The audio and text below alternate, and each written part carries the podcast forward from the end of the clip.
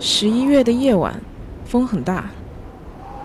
你拖着疲惫的身体从打工的甜甜圈店里走了出来，身上残留着甜蜜的巧克力酱味。你骑着自行车在回家的必经之路上，这条路上只有你一个人，并且几乎没有任何的路灯。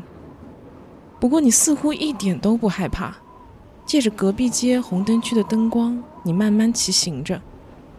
眼神冷漠地瞥了一眼口袋里的遗书，你早已决定在今天结束自己的生命。这时，从身后传来了机动车发动机的声音。你正在好奇，就猛然被一股强大的力量从自行车上拖拽下来。你惊慌失措地尖叫起来，但下一秒，从右边太阳穴传来的冰冷触感，让你瞬间闭上了嘴。你抬起眼睛朝右上方瞥去，正如你所见，有一支手枪正抵着你的脑袋。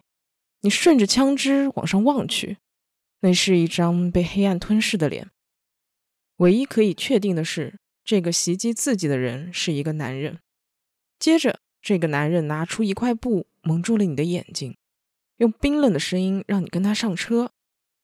此刻，你不知道自己接下来将会面对什么。但是你心里非常清楚，那就是除了自己，没有人可以夺取你的生命。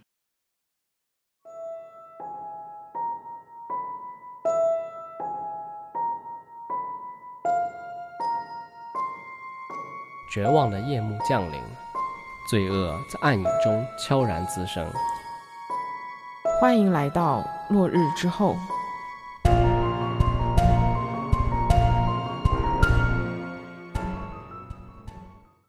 Hello，大家好，我是根浩乙，我是金龙鱼。从开头这一段，大家应该可以看得出来，有一个女生她就是被绑架了。对的，她还被人用枪指着脑袋。对，感觉生命受到了威胁。而且我好像还听到她是不是有遗书啊？没错，可以看出来她是想结束自己生命的嘛。但是非常戏剧性的是，她在想去自杀的路上被人给绑走了。这个时候反而激起了他想继续活下去的一个欲望。我命由我不由天，对吧？对，虽然我想自杀，但是我不允许别人主宰我的生死，所以他就开始了本能的一个自救。那他最后自救成功了吗？他又经历了什么，想要去自杀？那我们就开始今天的案子。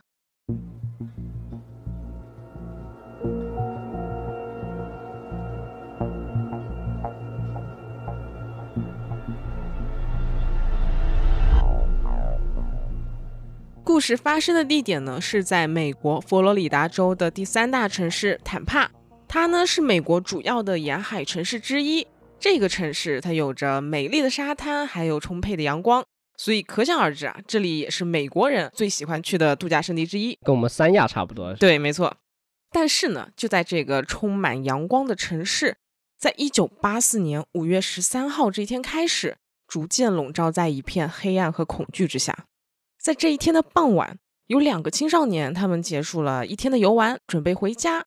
他们一路上有说有笑，谈论着今天发生的事情。但是眼看啊，这天色快暗下来了，他们就决定不按照原路返回，而是选择穿越一片田野。这个可以让他们节省不少的时间。这片田野呢，它位于坦帕市东南部，平时呢走的人也不多，属于是有点偏僻的地方。他们就这样走入了这片田野。啊，像刚刚一样开心的聊着天。但这个时候呢，其中有一个少年，他闻到了一股奇怪的味道，他就皱着眉问另一个人：“他说，嘿，bro，你有没有闻到什么奇怪的味道？”然后另一个人他就吸了吸鼻子，也瞬间皱起了眉，回应道：“bro，我也闻到了，这个味道还非常令人反胃。你也知道，年轻人嘛，好奇心很旺盛的。但是好奇害死猫啊！确实，如果他们知道之后会看见什么，他们一定会非常后悔去探索这个味道的源头。”就这样，他们循着这个味道来到了一片草丛附近。他们隐约看到草丛里有什么东西。这个时候啊，这股味道呢已经是非常令人上头了。他们没有人敢继续再上前查看。两个人捏着鼻子啊，互相推脱起来。嘿，bro，要不你去看看吧，上帝保佑你。但是，bro，我也有点害怕，好臭啊！要不我们一起去看看吧？好的。随后呢，他们两个人就犹豫了一会儿，决定一起上前去看。听到这里，大家应该可想而知，他们看到的是什么了？是一具尸体，准确的来说，是一具血肉模糊的裸体女尸。这俩伯瞬间被吓得直呼“妈妈，我想回家”，啊，连滚带爬的跑去报警。看来还是不能走小道啊，不能走捷径啊，这路上奇怪的事儿真多。嗯，对他们就报了警之后呢，警方也很快来到了现场。警方发现这个尸体呢是呈现出脸向下，然后趴在地上的一个姿态。在尸体的脸下面呢，有一块白色的丝巾，应该是凶手用来塞住受害人嘴巴的。而受害者的手腕被绑在身后，脖子上围着三圈绳索。但有点变态的是什么呢？就是这绳索打结的方式啊，和牵狗的狗绳打结方式非常像。哎，还绕了三圈绳索，你要勒死他也不至于绕三圈啊。这个凶手是不是有一些什么奇怪的性癖啊？对我也这么觉得。而且感觉还虐待了被害人。对的，警方呢也在尸体上发现了被害人身上啊到处都是严重的淤伤，就说明受害者呢在死前遭受过严重的毒打。然后呢，臀部的伤势是最为严重的。后来经过尸检，确定受害者呢是被绳索勒死的，死前呢遭受过残忍的性侵。那这个受害者是谁呢？由于当时呢还是一九八四年，所以呢那个 DNA 技术还没有非常的发达和完善。警方最后根据那个尸体的指纹查出了受害者的身份，这个死者呢是一个来自加州的老挝裔脱衣舞女，她的名字叫做尼戈乌恩西隆，大家平时都叫她拉娜。这个名字呢相当于她的艺名，而她遇害的时候呢也只有十九岁，这么年轻啊，只有十九岁。对，而且在这里她是没有家人的，她是只身一个人来到了坦帕。所以，警方只能从拉娜的工作地点来着手调查拉娜的一个人际关系。他们发现啊，拉娜其实呢才来坦帕没多久，总共大概三个月的时间。根据同事所说啊，拉娜她其实之前是一个瘾君子啊，吸毒的。大家也知道，毒品非常贵啊，拉娜她的工资呢是完全负担不起这个开销的。所以呢，为了购买毒品，她会在下班后进行额外的服务。大家应该也知道什么是额外的服务了吧？不过啊，同事说，其实，在案发前，拉娜已经决定要戒毒了。她下定决心要和这浑浑噩噩的日子告别。她努力戒掉了毒啊！你刚刚说的是戒掉了吗？对，没错。他戒毒成功了，戒毒是一个很很难的事情。对，就那个戒断反应，口水鼻涕乱流，全身发抖，他竟然能够克制得住。对，就可以看出来，他是非常努力，想要开始一段全新的人生。那他真的很有毅力。对，他在戒毒完之后呢，还辞去了脱衣舞女的工作，他决定报考南佛罗里达大学的电影和艺术专业。但是没想到，就在他要重启人生的时候，被夺去了生命，好可惜啊！对，非常令人可惜。就另一边呢，负责该案件的当地警方，他们第一时间就把现场的相关物件送往了 FBI 实验室。也是因为当地的那个技术水平有限啊，所以他们就选择啊寻求帮助。这个 FBI 的物证分析员发现啊，在用来堵住拉娜嘴巴的那条白色丝巾上呢，有一些红色尼龙纤维。这个东西就像是铺在汽车里的那种廉价地毯上的。哎，那这个东西是不是凶手在抛尸的时候就把尸体丢在车里面的时候带上了？嗯，对，警方也是这么猜测的。但虽然啊，这个案子眼看是有些进展了，不过这也只是唯一的一个进展了，因为这种尼龙纤维啊实在是太常见了，警方根本就无从查起了，大海捞针嘛。就这样，拉娜的案子呢一直被耽搁了。而且，尽管这是一起这么残忍残暴的案子，但是呢，没有引起媒体太多的注意。我觉得，一个是因为他们觉得红灯区这些女孩是属于社会边缘性的一些人群，而且他不是说刚刚来这里才三个月嘛，所以他的社会关系肯定很简单，就他认识的人比较少。而且你想，媒体他最喜欢报道什么？他最喜欢报道的是一些这个新闻后面有故事的。那现在他既然来了。时间比较短，它背后也没什么复杂的故事，所以我猜啊，可能是因为这个原因，所以就报道比较少。嗯，有可能。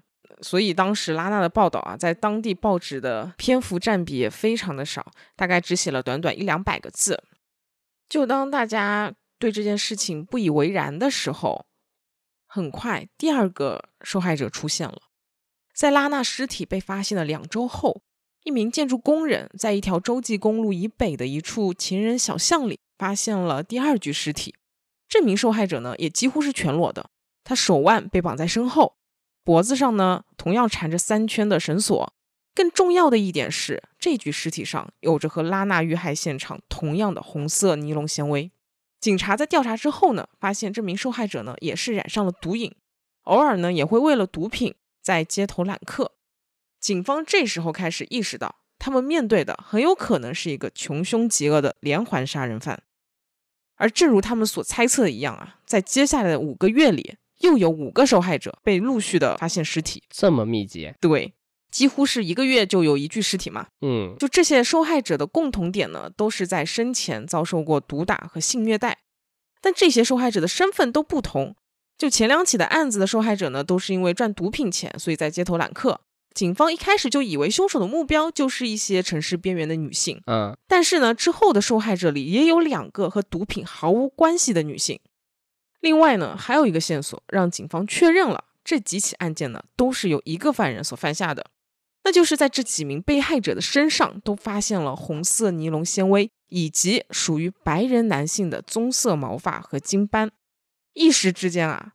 坦帕里的所有年轻女性都人心惶惶的，没有人敢走夜路，也没有人敢靠近红灯区的那片区域。都是那片区域发生的吗？对，而且警方这一边呢，也一直在发出警告啊，让大家不要再去红灯区了。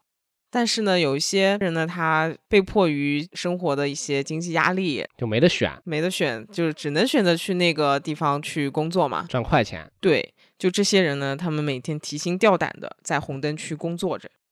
但是谁也没有想到，下一个受害者他并不在红灯区里工作，而且还是年龄最小的一个受害者，只有十七岁。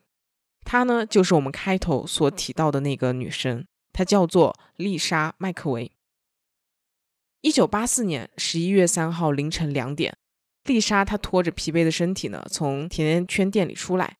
其实她当天早些时候呢就可以下班了，但是呢，经理说人手不够，希望她能够临时顶替一下。晚上值个班，丽莎最终是同意了。就像我们开头说的，丽莎当时骑着自行车在一条回家的必经之路上，然后这条路呢就是挨着红灯区的，所以她当时就被正在物色目标的那个连环凶手给盯上了。这个男人他拿着枪抵着丽莎的脑袋，命令她不准出声，啊，用一块布蒙住了丽莎的眼睛，把她推到了自己的车前面，然后塞进了自己的车里。这个时候的丽莎是非常害怕和慌张的。但同时，他心里只有一个念头，就是他要活下去。他尽量让自己保持冷静，并且思考任何可以自救的方法。他在凶手用布绑住自己眼睛的时候呢，就已经有所行动了。他收紧了下巴，然后尽量让自己的眉骨和眼眶突出。眉骨和眼眶突出，这个动作怎么做？对我当时自己也学了一下，做不出来。可能外国人的一个骨骼不太一样吧。总之，他这样做了之后呢，就是能让。蒙住眼睛的布条之下，能出现一条小小的缝隙。它其实就是用面部的肌肉把这个布条移动了，是吧？嗯，差不多是这个意思。哦，就是透过这一条小小的缝隙呢，丽莎她隐约看到了车子是红色的，车子里面是白色的内饰，还有红色的地毯。车子的仪表盘上呢，有着马格南的字样。还没等他观察更多，凶手就粗暴的命令他把自己的衣服给脱光。丽莎都顺从的照做了。接着，凶手又问他：“哎，你叫什么？多大了？”丽莎在这个问题的回答上呢，也非常的聪明。她谎报了自己的名字，说自己叫做卡罗尔，今年呢十九岁。哎，她为什么把自己从未成年十七岁报成十九岁啊？因为这个未成年的失踪啊，会惊动 FBI。大家应该也知道啊，这个 FBI 调查起来的话，这个案子就严重了。然后 FBI 的一些呃调查力度也是非常大的，很容易被抓到。嗯，所以呢。呃，丽莎觉得自己表示自己是成年的，这个凶手呢也没有杀她的必要性了。那她很冷静啊，在这么短的、这么仓促的时间内就做出来这样的反应。对，这一点已经能感觉到她是个非常聪明的一个女孩子了。在向凶手说明了自己的一个信息之后呢，丽莎她听见驾驶座上的凶手呢往后靠在了座椅背上，一言不发。丽莎她不知道这个凶手在想什么，可能是在想要如何处置自己，于是她就立马向凶手乞求。说只要不杀了他，他什么都可以做。听到这个话的凶手呢，也没有马上说话。过了几分钟，丽莎她听见对方裤子拉链滑动的声音。这个凶手他要求丽莎给他口交。丽莎她尽量让自己保持冷静，她唯一的想法就是活下去。她只能强忍着恶心照做了。之后呢，凶手将丽莎推到了车后座，并且绑住了丽莎的双手双脚，用一块布堵住了她的嘴，随后便转动车钥匙，启动了汽车。此时的丽莎，她尽管很害怕，但是她还是想要做些什么。于是她在心中默默地数着秒数，她想根据行驶的时间和车速来估算出自己被绑架的地点和目的地之间的一个距离。他怎么知道车速啊？我猜，因为他之前不是能透过那个布条眼睛之间的缝隙看到外面的一些东西嘛，他可以根据外面那些树或者那些房子的一个、啊，间隔对吧？对，就比如这个树和树之间距离是有个固定距离的，它可以这个车子经过几棵树，所以大概就能经过多少米，然后它根据秒数，然后反推这个车速，然后再根据这个车速，然后再用那个总共的一个行驶的时间来推算出整个距离。啊，很聪明。最后，当这个汽车停下来的时候，它估算出汽车大约向北行驶了二十多分钟。他把这个线索牢牢地记在了心中。同时，丽莎她也不忘从眼罩的缝隙中呢观察周围。她看到车窗外的地上都是月光照亮的斑驳树影，她瞬间就明白了，自己已经被带离了市区，来到了一个人迹罕至的郊外。随后，丽莎听到凶手下了车，来到后排车门前，打开了车门，命令他穿上衣服，并且让他下车。还没等到丽莎穿上鞋，凶手就把她给拽下了车。没有穿鞋的丽莎，她的双脚踩到这个水泥地上，水泥路传来的冰冷和她心里的害怕，让她控制不住的发抖。她觉得自己可能就要死在这儿了。那凶手呢，就拖着光脚的丽莎走了一小段路，走着走着，丽莎脚下好像被什么东西给绊住了，她就立刻明白，哦，是楼梯，她现在就要爬楼了。她也意识到，这个凶手应该是将自己带回了公寓。于是，丽莎开始注意数着台阶，这样她就可以估算出这个男人大概住在几楼。丽莎就这样低着头走着，留意到了楼梯上铺着是带有一个黄色和红色花纹的绿色地毯。丽莎的眼睛呢，她往右边凶手的方向瞥去，她看见这个男人的左手上呢握着一把黑色的左轮手枪，这就意味着这个男人是左撇子。丽莎她感觉走到了某一楼的楼梯口时，凶手就命令她停下来，并且再次要求她脱光身上的衣服。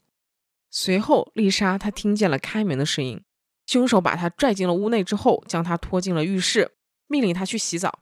在洗澡之前呢，男人暂时取下了眼罩，并且威胁丽莎，跟她说：“你不能睁眼，不然我就一枪爆你头。”不过，我们聪明的丽莎怎么会放弃这个绝好的机会？她还是在眼罩摘下来的一瞬间，迅速的偷瞥了一眼，捕捉到了眼前的这个男人呢，他有着一头棕色的短发。就这样，在这个男人的注视下，丽莎她洗完了澡，男人呢再次把丽莎的眼睛给蒙住，也重新绑住了丽莎的双手双脚，随后抱起了她，把她丢到了一张水床上。丽莎她本来呢是想用之前的方法来争取一些眼罩的缝隙的，但是呢这次这个男人他绑眼罩的时候绑得非常的紧，丽莎她就彻底陷入了一片黑暗之中。但是求生意识非常强烈的丽莎开始努力靠其他的感官来获取更多的信息。她仔细嗅着这间公寓的味道，他能闻到室内呢是很干净的，没有什么那种邋遢的异味，只有一些残存的油漆味，就像是家具刚刚刷过漆的味道。就在这个时候，那个男人走了过来，随后丽莎感受到腹部传来熟悉的冰冷触感，她瞬间明白这个男人是在用枪抵着自己的腹部。接着，她感受到一股气息在靠近自己，就是那个男人，他爬上了丽莎的身体，哇，好变态啊！就是你在那种黑暗的纯黑的环境，中，然后都看不到，对有一种莫名的这种奇怪的嗯东西靠近你，是这种感受是非常令人恐惧的。绝望。对，但是这个只是绝望的开始，因为在接下来的二十六个小时，对于丽莎而言就是人间地狱。这个男人，他用了任何你想象得到的以及你想象不到的方式强奸了丽莎，并且强奸的过程中还伴随着毒打。这个经过我就不想多加叙述了。当时看资料的时候，我是真的一点都看不下去啊！说的极端点，我当时想法就是想直接物理阉割了这个，嗯，真的难以想象丽莎当时她是一个什么样的精神状态。但是即使这样，丽莎仍然没有放弃挣扎。可能这就是生命的顽强吧。对，就她会趁着男人允许她去卫生间和命令她洗澡的时候呢，悄悄在镜子、还有马桶盖、还有瓷砖这样光面的物体上留下自己的指纹，他甚至还把一只缠绕着自己头发的发夹偷偷踢到了那个床底下。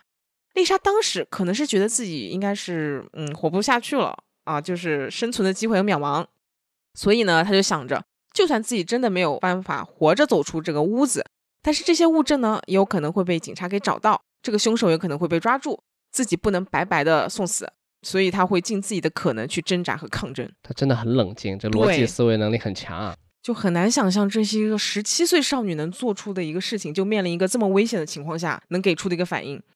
在经过一系列的暴行之后，这个男人将丽莎带到了另一个房间，给了她一个三明治和一杯汽水，让她垫垫饥。这个时候，丽莎她听见电视里本来正在播着电视剧，这突然呢被插播了一条新闻，它内容就是啊，一个名叫丽莎麦克维的十七岁女孩被曝失踪。这个时候，我真的觉得丽莎之前谎报年龄和名字的行为实在是太聪明了。如果没有谎报的话，凶手看到这个新闻，可能就会立马杀了丽莎。而丽莎听到这个新闻之后呢，一直是隐忍着的她，实在是忍不住了，开始哭泣和尖叫。男人他立马用枪抵住了她的头，对丽莎愤怒地喊道：“闭嘴！如果你再尖叫一次，我就不得不一枪爆了你的头。”不得不，对，这个不得不呢，也被丽莎敏锐的捕捉到了。她意识到这个男人呢，可能还没有完全下定决心杀了自己，那就说明他还是有生还的希望的。丽莎她就立马又重新燃起了自救的一个心情，她开始揣度自己面前这个男人，分析起来这个男人的性格，想用心理战术来攻破他。她先是发现啊，这个男人的脾气呢是非常不稳定的，就是上一秒还在为丽莎温柔地洗着头，并且一边洗呢还一边为自己的行为道歉。但是下一秒，就瞬间暴跳如雷，揪着丽莎的头发开始毒打。尽管丽莎她全程是啊什么都没做的，从头到尾都是表现得很顺从。丽莎知道这个男人的性格之后呢，便更加小心翼翼的不去惹这个男人生气，用自己认为最能取悦他的一个话术来和他交流，就像一种、对待小朋友的说话方式，就非常的耐心轻柔，不带有任何的攻击性。丽莎的这个方式呢是非常奏效的啊、男人生气的时刻呢慢慢变少了。有一次，他甚至还拿起丽莎的手放到自己的脸上，让丽莎轻抚他的脸。聪明的丽莎当然不光是抚摸而已，对她来说不会放过任何一个获取信息的时刻。太强了吧？对，非常的牛逼。她在摸的时候呢，特别留意了这个男人的五官特征。这个男人脸上留着小胡子，耳朵很小，头发剪得很短，感觉是一个非常爱干净的人。之后呢，丽莎又采取了进一步的一个自救方法。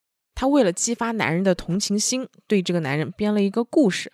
她说自己的母亲去世了，父亲呢病得非常严重，自己是唯一能够照顾父亲的人。她再次祈求男人不要杀了她。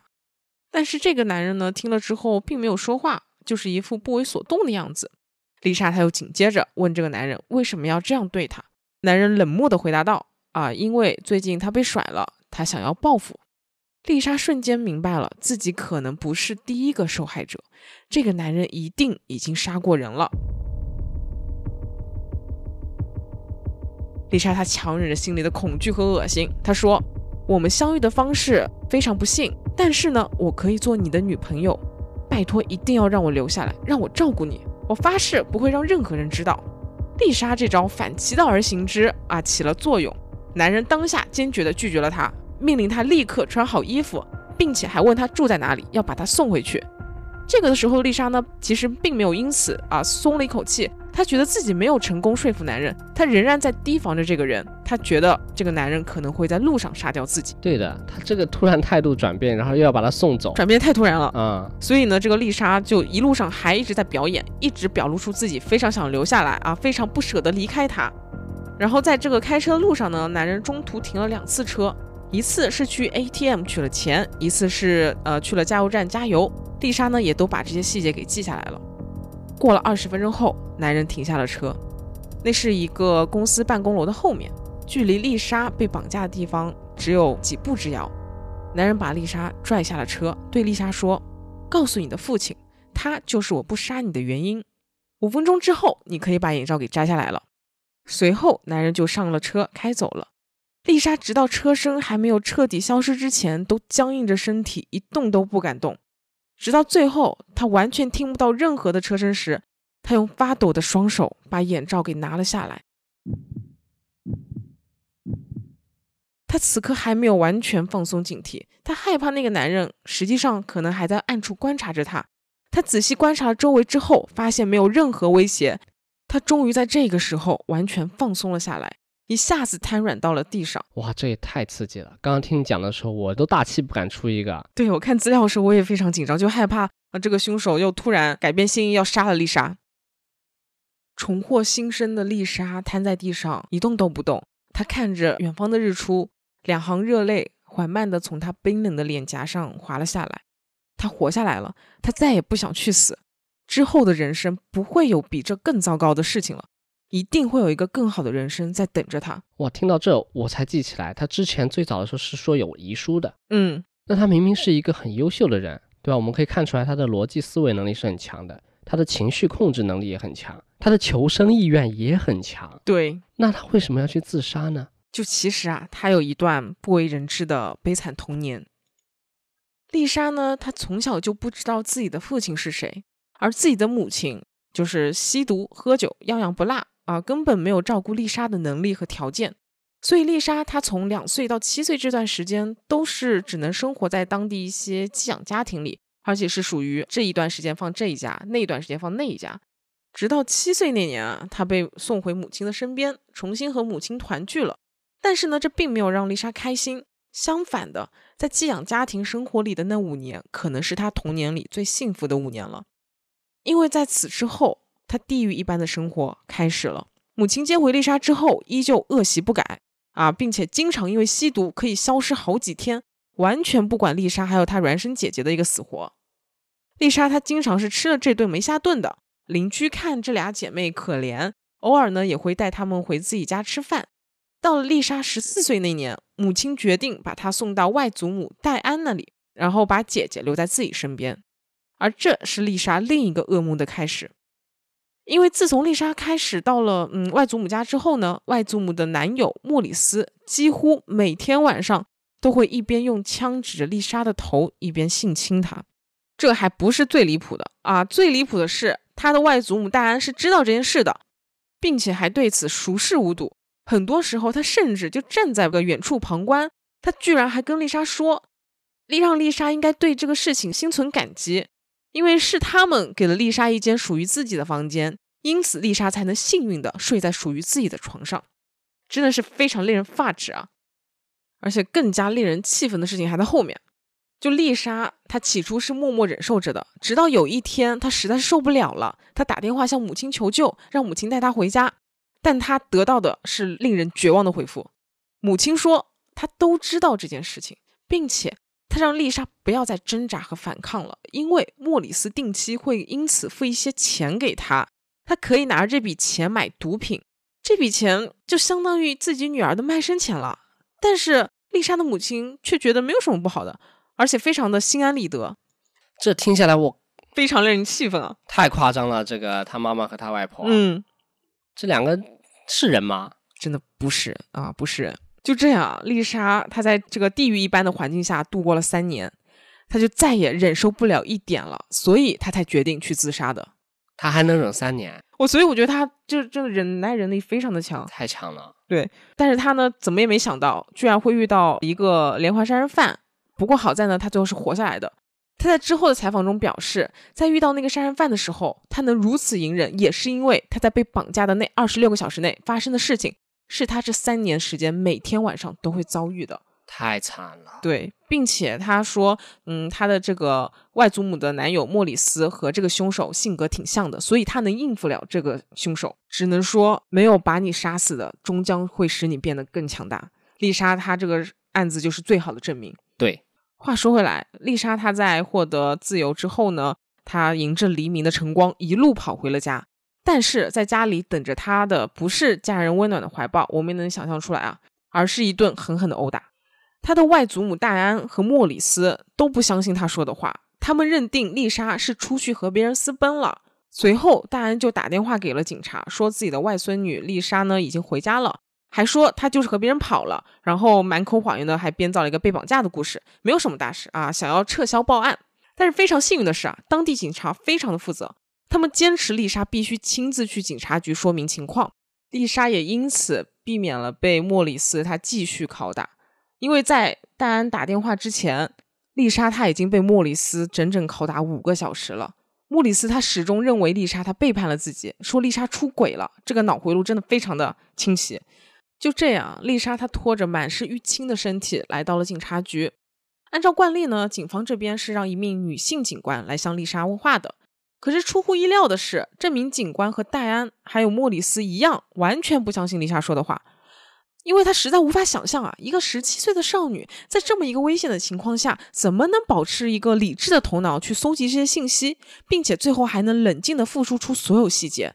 于是这个警官呢，他一遍又一遍的让丽莎重复着自己的经历，还让她倒着叙述，因为就是如果说谎的话，这样很容易露出破绽嘛。嗯，但是丽莎呢都没有认出露出任何那个警官想要抓住的漏洞。他又不是犯人，为什么要这样子对他呢是？就丽莎真的好惨，她好不容易逃出来了，就先是被殴打，然后还不被相信。要我，我真的是非常绝望了。但是丽莎呢，她还是一遍一遍的重复着自己的故事，想要警方相信她嘛。她也不知道自己已经重复多少遍了。到了最后，她实在是受不了了，她冲着那个女警喊道：“说我不想和你说了，找个有脑子的人过来行不行？”于是第二天，丽莎呢，她就被带到另一个警官面前。这个警官可以说是改变丽莎人生的又一个重要因素。他叫做拉里·平克顿，他呢是一位在坦帕警局里专门负责性犯罪的警官。同事对他的评价呢都是非常积极正向的啊，说他是一个敏锐的、富有同情心的一个警官。丽莎在和他对话的时候呢，确实也感受到了从未有过的一种慈父的关爱。终于有一个正常人来温暖他了。是啊，那平克呢？他耐心的听完了丽莎说的话之后呢，又问了她几个细节。也是因为这几个细节，让平克意识到他面前的这个女孩没有在说谎，她确实受到了让人无法想象的伤害。就之前提到过，未成年的绑架案呢，都会由 FBI 来插手管的嘛。所以平克呢，他立马打电话通知 FBI 汇报这个案件。但是呢，因为暂时没有更多的线索，所以平克呢就让丽莎先回家静候消息。丽莎她回到家后呢，又开始了地狱一般的生活。但是她相信平克会给她一个公道和真相。她每天在绝望中还留有一些希望，希望早日能见到凶手伏法的那一天。很快，事情的转机就来了。在十一月六号的晚上，丽莎在客厅沙发上看着电视。当她看到一则新闻的时候，眼睛瞬间瞪大了起来。电视里播报的是警方在帕斯克县的莫里斯桥路附近发现了一具尸体。他们初步判断，这也是那个连环杀人犯所为的。而这已经是警方发现的第七具尸体了。丽莎她瞬间起了鸡皮疙瘩，不知道为什么，可能是第六感。他在那一刻坚信，这个连环杀手可能和绑架自己的是同一个人。而丽莎第一个想到的联系的人，无疑就是平克了。她立马拨打了平克的电话，让平克来接她。她说还有更多的事情要和平克说。平克把丽莎接到警察局之后呢，听完她说的话，虽然没有实质性的证据，但依旧选择相信了她。可能是在之前一次的谈话时，平克感觉到了丽莎是一个非常聪明而且敏锐的女生，所以他非常愿意相信丽莎的受害者直觉。平克就觉得说啊，丽莎她当时是在红灯区附近被绑架的，符合之前警方推测的那个危险区域。而且从丽莎的叙述中可以看得出来，绑匪的手法呢是非常熟练的，一看就不是第一次犯案。而且这个绑匪还极具暴力倾向，并且十分仇视女性。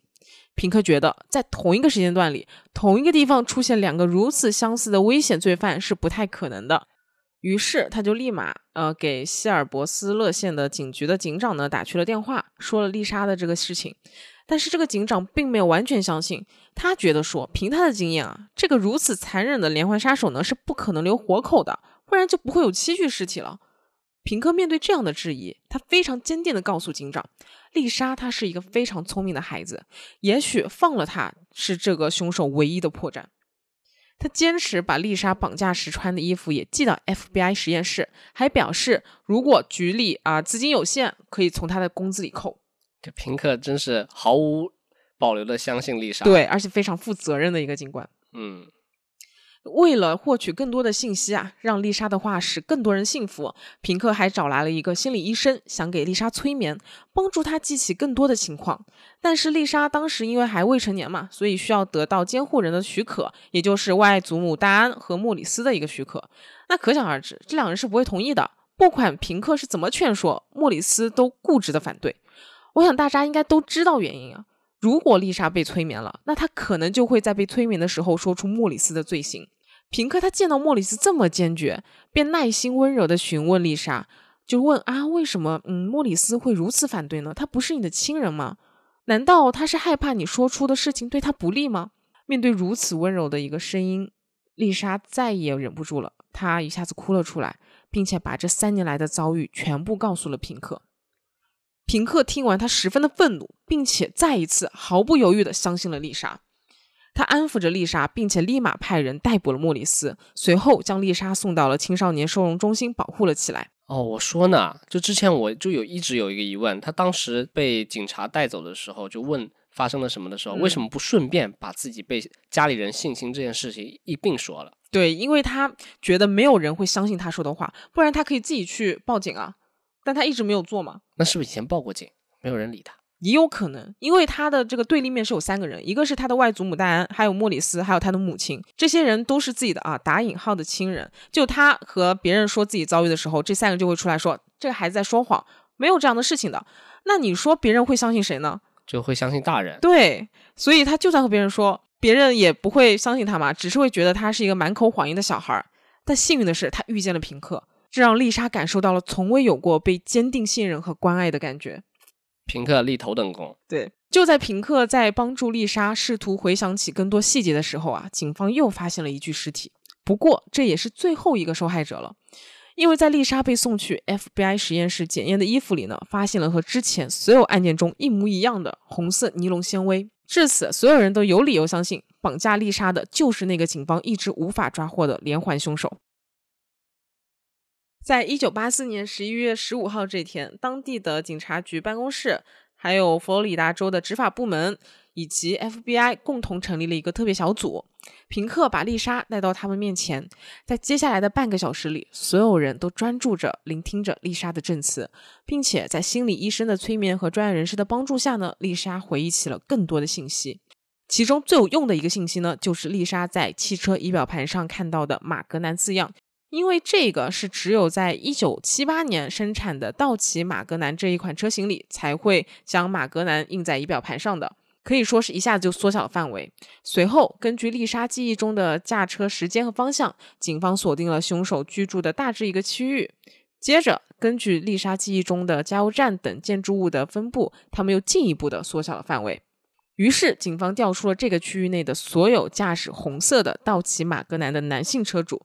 然后，因为丽莎被绑架的时候不是在深夜嘛，所以他无法确定是哪种红色。就保险起见，警方还调出了橘红色的道奇马格南男性车主。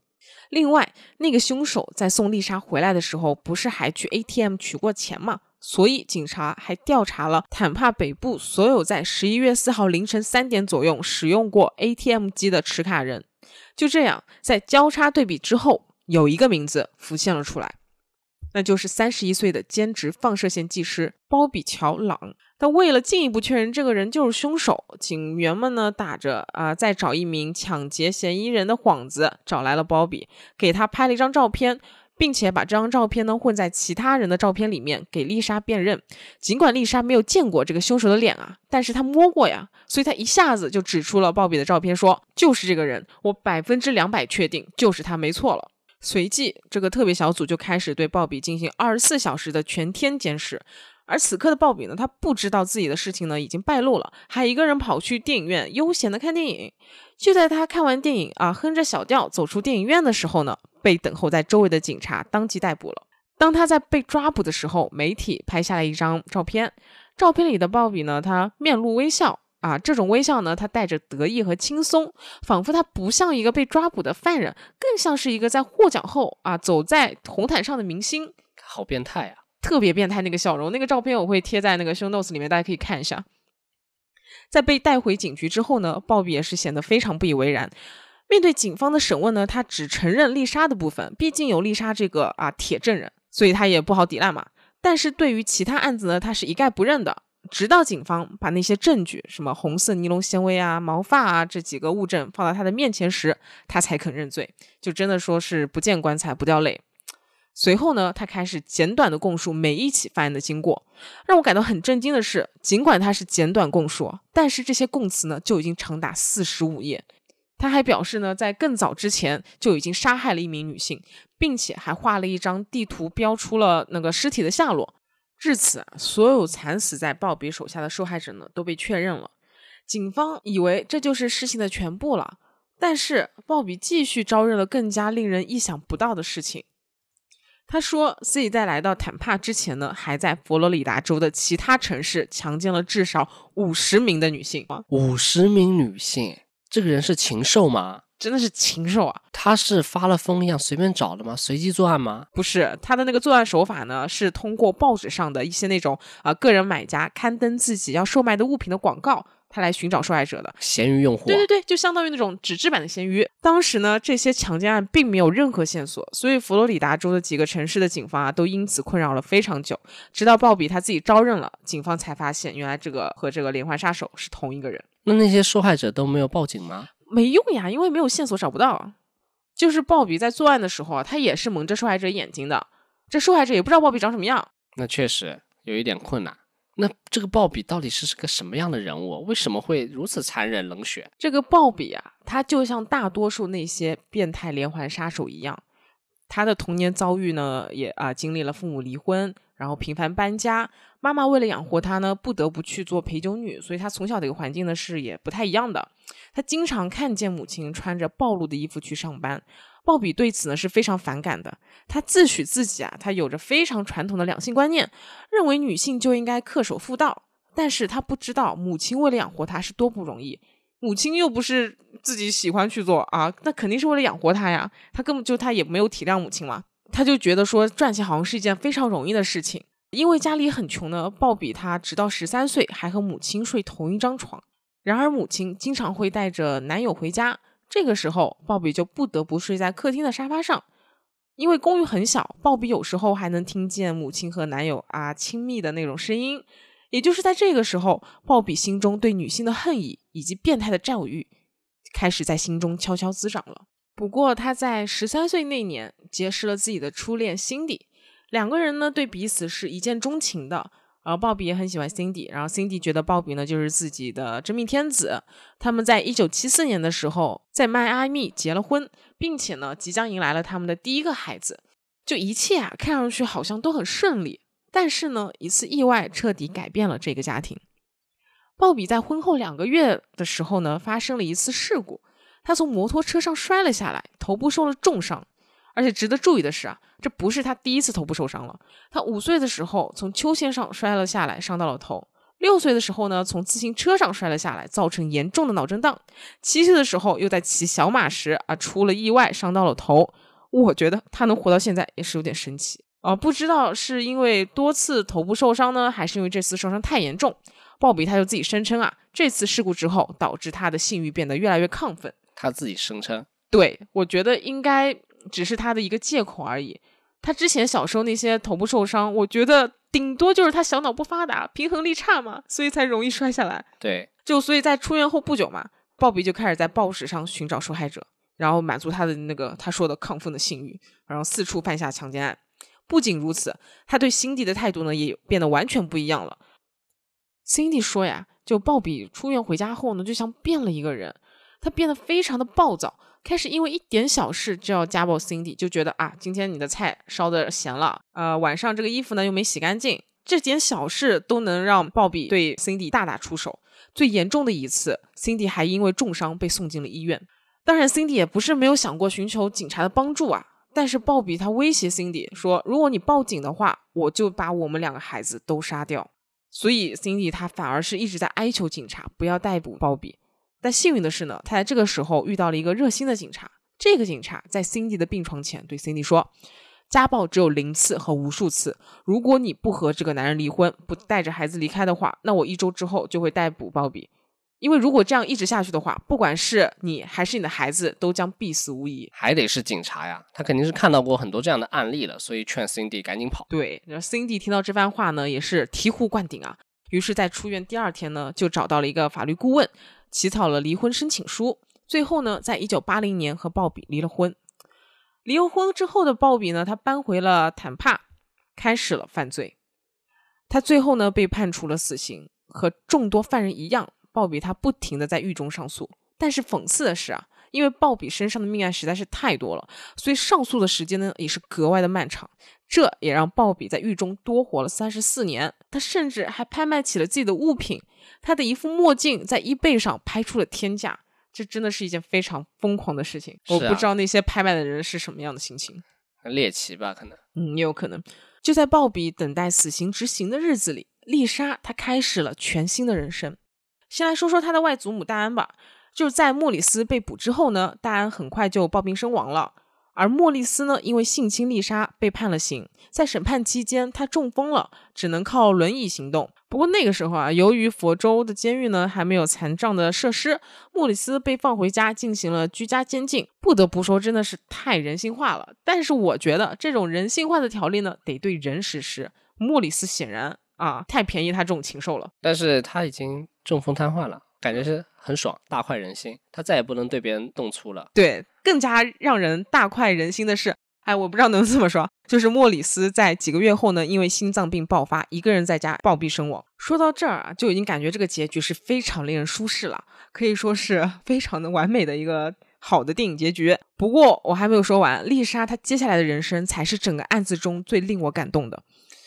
丽莎她在青少年收容中心度过一段时间后呢，被姨妈卡罗尔和姨父查理收养了。哎，卡罗尔，这不是他谎称的那个名字吗？对，就其实啊，这个家里没有一个人对他好嘛，但是卡罗尔和他姨父查理对他是非常好的，所以可能在他危险的时候，他满脑子就想着是他对他好的人，就想要卡罗尔，就他的姨妈可能可以来帮他，对，就来救他可，能是潜意识吧。有可能。所以丽莎对于和呃姨父姨母一起生活是非常开心的嘛。她在和他们生活的这段时间内呢，感受到了前所未有的幸福。在接下来的几年里，丽莎先后做过不少零工，在二十岁左右的时候呢，嫁给了一名警察，并且生了一个女儿，就很幸福的一个人生啊。在一九九五年的时候，丽莎在当地的休闲设施管理处呢找到了一份工作。他在工作不久的时候遇到了一起，嗯，就管理处闯空门的案件。警察来到现场时，发现丽莎她非常妥善的保护了现场，并且还把相关的证人呢都带到了警察的面前。警察就非常赞叹她的能力啊，觉得说，哎，不像一个普通人会做出来的事情嘛，就夸她简直就像一个专业警察，并且还鼓励她去考个警校做一名警察。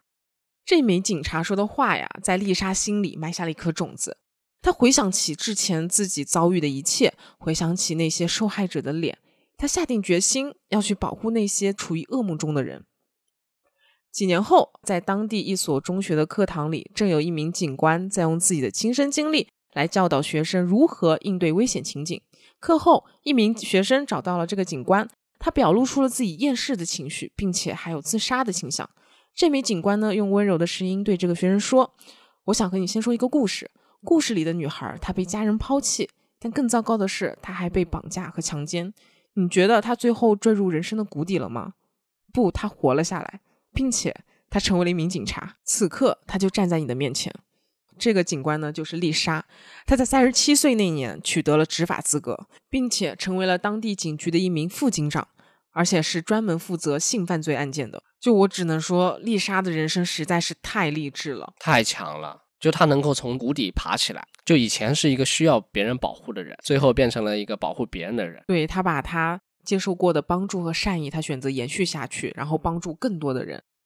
那鲍比最后怎么样了呢？他最后在二零一九年四月二十三号这一天被执行了死刑，但是呢是执行的注射死刑，我觉得也太便宜这个禽兽了，应该放到我们中国古代，然后各种千刀万剐，对那种五马分尸，凌迟处死。这种酷刑都来一遍，所有人也都期盼着这个日子的到来嘛。就在这一天，丽莎和那些受害者的亲朋好友呢，也来到了现场。你还记得那个一直相信丽莎那个警官平克吗？当然记得，就是他在丽莎最无助、最绝望的时候帮助了她，点燃了她这个希望之光。对，没错，他在这个案件之后呢，和丽莎也是保持着联系的。就鲍比在被执行死刑的这一天，丽莎和他站在第一排。丽莎她全程紧紧握住已经白发苍苍的呃平克的手。尽管丽莎已经释怀这件事了，但是等这一天等的实在太久了，丽莎还是忍不住落下了眼泪。就这样啊，这件事情终于告一段落了。丽莎在警局的工作呢，也逐渐顺手起来。在几个月后的某一天下午，在警局工作，丽莎她接到了一个陌生的长途电话，电话里呢传来一个老妇人的声音。这位老人说，他在电视上看到了丽莎的事情，而他的女儿呢，也是这个案件中的受害者。丽莎她就有点不知所措了，因为她不知道自己要如何安慰这位老人。她只能小心翼翼地询问说：“啊，我有什么可以帮到您的吗？”过了几秒，电话那头传来了亲切又温柔的声音，说：“没什么，孩子，我就是想听听你的声音。”又顿了顿呢，这个老人的语气明显颤抖了起来。他继续说：“因为你的声音是他们所有人的声音。”看到这里，我真的是一整个爆哭啊！就这个案子是除了那个麦当劳爆炸勒索案之后，我第二个写哭的案子，实在是非常的令人感动。丽莎的成长确实牛，其实她已经放弃自己了，对，但是经历过那件事情以后，她能够重新从谷底跌倒的地方再爬起来，对，这是非常令人难得的事情。包括丽莎，她之之后在采访中也说，她说感谢个凶手选择了她，因为正是选择了她，所以她才能结束这个案子，抓到这个凶手。就从这个发言也能看出来，她也是一个非常积极向上的一个女生。对她甚至有一些那种佛性，那种舍己为人的那种感觉。就是还好她选的是我，我可以终结这个恶魔。对，并且她也觉得说，因为这个事情，她才得以重生。对，涅槃了，涅槃了。对，就是有些人他遇到，其实大部分人遇到这种事情之后，反而会是陷入谷底的，因为这个事情实在是太令人打击太大，对，难以接受了。就他。从出生以来就没有被人好好对待过。嗯，他还能保持着这样的一个心，非常的令人感动。还是那句话，就是那些杀不死你的，终将使你变得更强大。对，那我们这期案子就讲到这里结束了。啊，希望大家能喜欢我们这期节目，也欢迎大家点赞、评论和转发。对，那我们下期节目再见。好，下期再见，拜拜，拜拜。I am not a stranger to the dark. Hide away, they say, cause we don't want your broken parts. I've learned to be ashamed of all my scars. Run away, they say, no one will love you as you are. But I won't let them break me down to dust. I know that there's a place for us, for we are glorious. When the sharpest words wanna cut me down. I'm gonna send the blood, gonna drown them out. I am brave, I'm meant to be. This is me. Look out, cause here I come. And I'm marching on to the beat I drum. I'm not scared to be seen. I make no apologies.